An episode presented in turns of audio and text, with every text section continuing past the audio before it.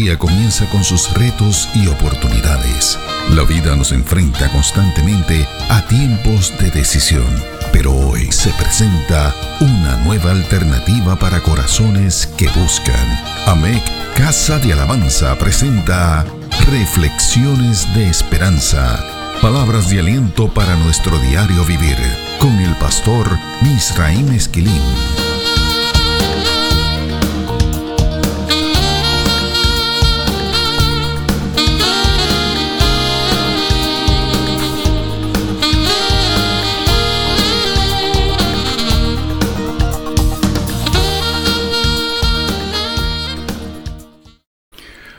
Recibe bendición del Señor. El verso quince del Salmo noventa y uno ha capturado nuestra atención. Ese verso dice de la siguiente manera: Me invocará y yo les responderé. Con él estaré yo en la angustia, lo libraré y le glorificaré. Ese verso posee tres cláusulas extraordinarias. La primera de ellas describe la promesa que el Señor hace sobre el clamor de aquellos que han buscado el abrigo del Altísimo y la sombra del Omnipotente. Me invocará y yo les responderé. La segunda cláusula describe la promesa que hace Dios de acompañar a los suyos en medio de los tiempos de angustia. Con él estaré yo en la angustia. La tercera describe la promesa que hace el Señor de librar y honrar a aquellos que buscan el rostro del Eterno. Lo libraré y le glorificaré. La promesa de liberación que aparece en esta cláusula no describe una acción simple. Esto lo sabemos tan pronto analizamos el concepto que utiliza el salmista para describir esta promesa que hace Dios.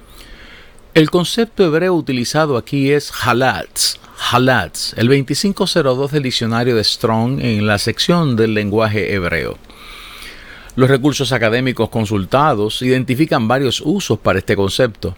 Por ejemplo, algunos de ellos señalan que este concepto se utiliza para describir la acción de quitarse el calzado, ser arrancado de algún lugar, ser retirado, hacer que uno parta de algún lugar, ser libertado, ser despojado de algo, estropear, estar preparado, estar equipado o haber sido desplegado en formación para una batalla, armar a uno para esto, ser vigoroso, ser rescatado o alado de algo o de algún lugar.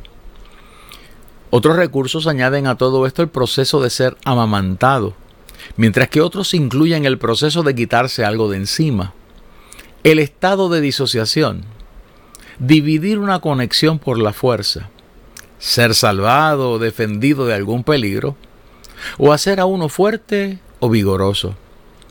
En ocasiones puede ser traducido como ser echado a perder o ser consentido u oprimido.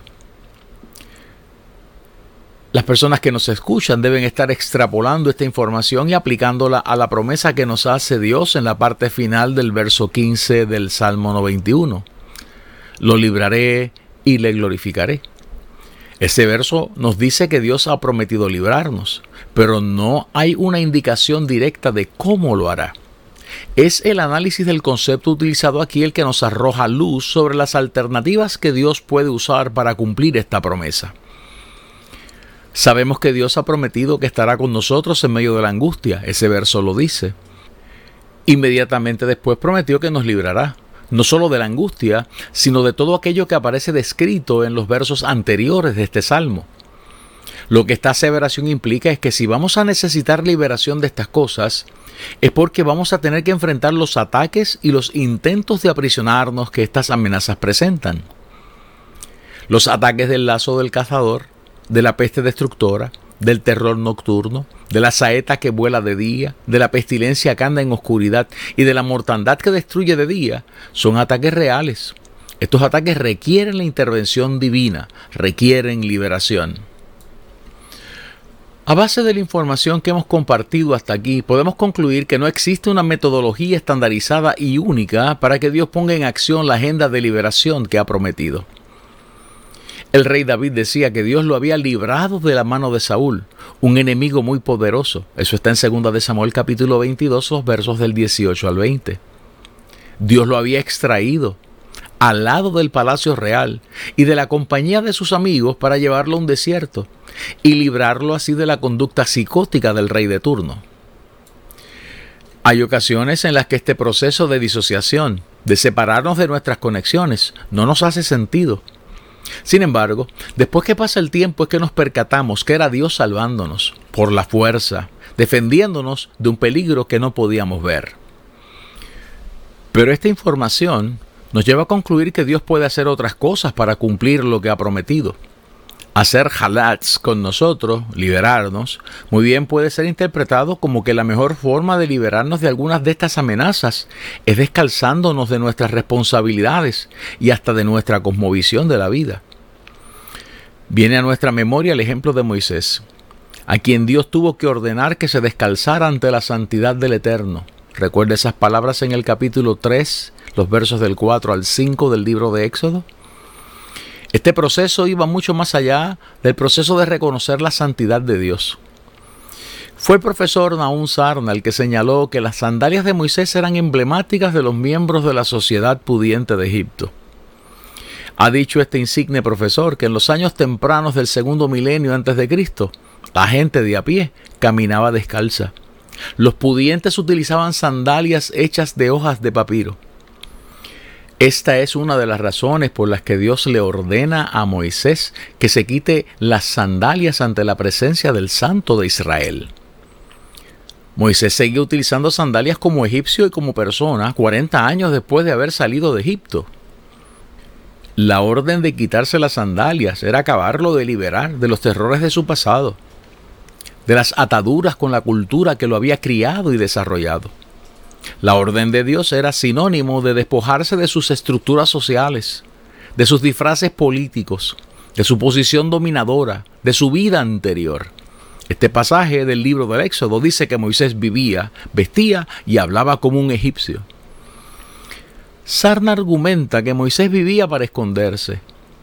Moisés aprendió a vivir escondiéndose y huyendo de sus realidades. La Biblia dice que tuvo que esperar a ser grande para rehusar llamarse hijo de la hija del faraón. Hebreos capítulo once, verso veinticuatro, tiene ese dato. Moisés huyó de Egipto y se escondió en el desierto. Estando en Madián, se escondió detrás de un oficio, ser pastor de ovejas. De hecho, Moisés no sabía que Dios iba a usar ese oficio durante cuarenta años más. No aparece un solo dato de él revelándole a Jetro que él era hebreo en esas conversaciones iniciales. Es solo después de la revelación de Dios que él experimenta, que él le comunica a su suegro que sus hermanos eran judíos. Éxodo capítulo cuatro y verso dieciocho tiene ese dato. Descalzarse en este contexto es sinónimo de liberación. Dios estaba liberando a Moisés para que pudiera ser un instrumento en las manos de Dios para la liberación de un pueblo que también estaba atravesando por periodos de angustia.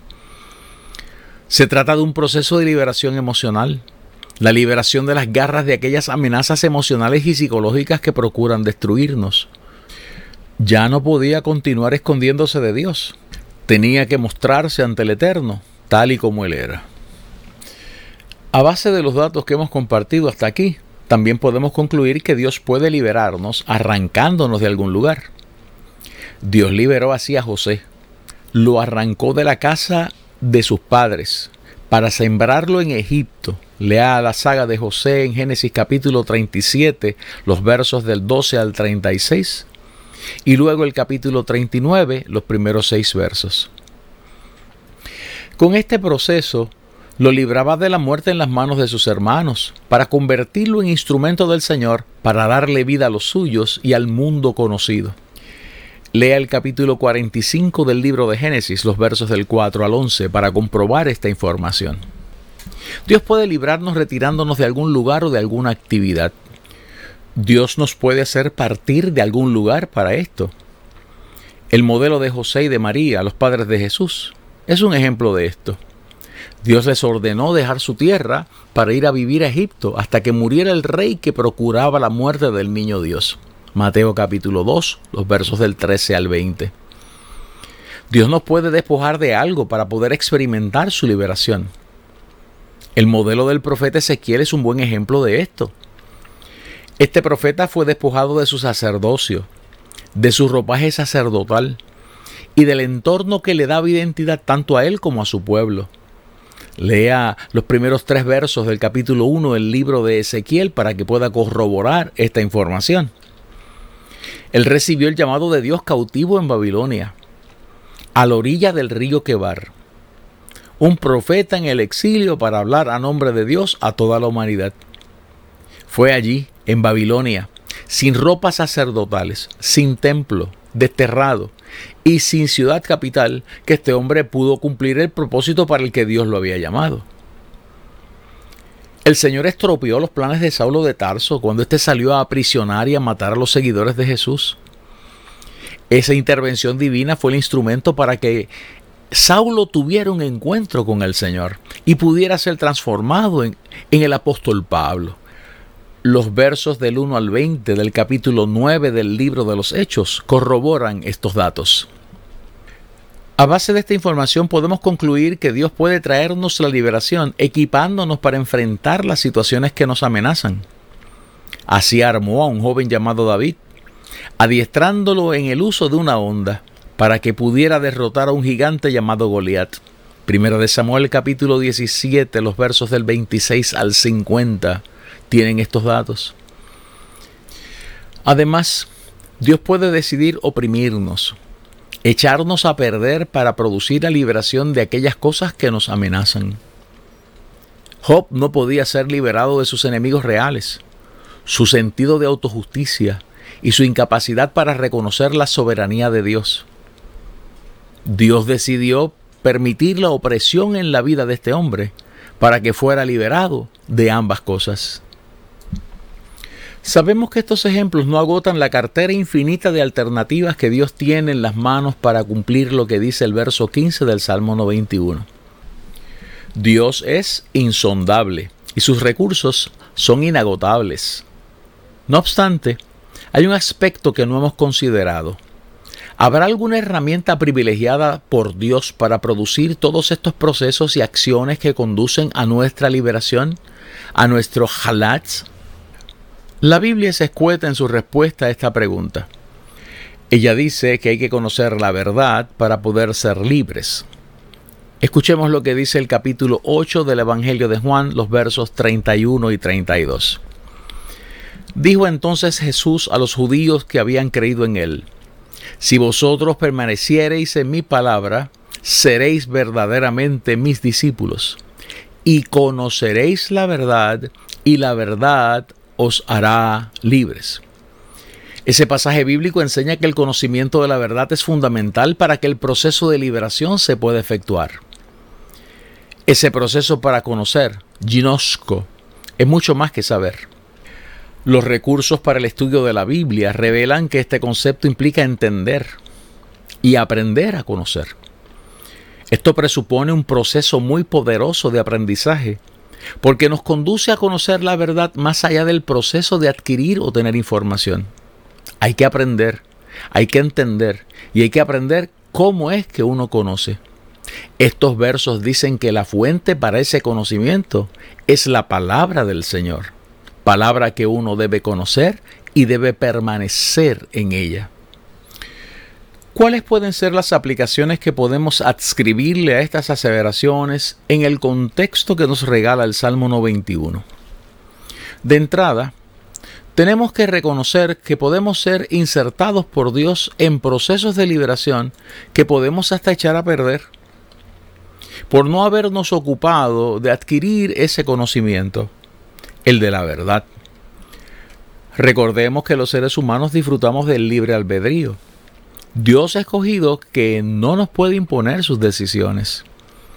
El Todopoderoso puede ensayar con nosotros muchos procesos que son vitales y necesarios para nuestra liberación, pero somos nosotros los que tenemos que aceptar que esa es la ruta que Dios ha diseñado para nosotros. Hay que conocer la verdad para poder ser libres. Ahora bien, ¿qué es la verdad? ¿Qué es esa verdad que tenemos que conocer para poder ser libres? Esta es una pregunta que muchos seres humanos se han formulado a través de la historia. Uno de los más recordados fue Pilato, El gobernador romano que juzgó a Jesucristo durante el proceso judicial de nuestro Señor antes de ir a morir a la cruz del Calvario. Él hizo esa pregunta y está documentado en el Evangelio de Juan en el capítulo ocho y verso treinta y ocho. La Biblia responde esta pregunta con una respuesta directa. Jesucristo es la verdad. Juan capítulo catorce, los versos del cinco al seis dicen lo siguiente. Le dijo Tomás, Señor, no sabemos a dónde vas, ¿cómo pues podemos saber el camino? Jesús le dijo, yo soy el camino y la verdad y la vida, nadie viene al Padre sino por mí. Jesucristo no es una verdad, Él es la verdad. Otra vez, Jesucristo no es una verdad, Él es la verdad. Conocer la verdad que nos hace libres es conocer a Jesucristo. Él es el único camino hacia el Padre que ha prometido responder cuando lo invocamos. Él es el único camino hacia el Padre que ha prometido estar con nosotros en nuestras angustias. Él es el único camino hacia el Padre que ha prometido liberarnos. Conocer a Cristo es conocer el instrumento, el medio, la persona que el Padre usa para hacer viva esa promesa que nos regala el Salmo noventa y uno en su verso número quince. Hay que venir a Jesucristo para poder ser capaces de disfrutar de esa experiencia. El verso quince del Salmo noventa y uno garantiza la liberación para aquellos que han decidido habitar bajo el abrigo del Altísimo y morar bajo la sombra del Omnipotente. Ese verso garantiza que el lazo del cazador, la peste destructora, no se saldrán con la suya. Ese verso garantiza que el terror nocturno y la saeta que vuela de día no se saldrán con la suya. Ese verso afirma que la pestilencia que anda en oscuridad y la mortandad que destruye en medio del día no podrán vencernos. Ese verso afirma que los mil que caen a nuestro lado y los diez mil que caen a nuestra derecha no nos podrán derrotar. Por último, el uso del concepto halatz afirma que el Señor nos dará de su vigor en medio de todas esas amenazas. Así lo consigna el profeta Isaías en el capítulo cincuenta y ocho de su profecía. Leo los versos once al doce de ese capítulo. Jehová te pastoreará siempre, y en las sequías saciará tu alma, y dará vigor a tus huesos. Y serás como huerto de riego y como manantial de aguas, cuyas aguas nunca faltan. Y los tuyos edificarán las ruinas antiguas. Los cimientos de generación y generación levantarás, y serás llamado reparador de portillos, restaurador de calzadas para habitar. El concepto halatz aparece traducido en este pasaje como el vigor que Dios le da a nuestros huesos. El profeta está afirmando aquí lo que ya nos ha dicho el escritor del Salmo noventa y uno. Dios ha prometido responder cuando le invocamos. Dios ha prometido que estará con nosotros cuando estemos en procesos que producen angustia.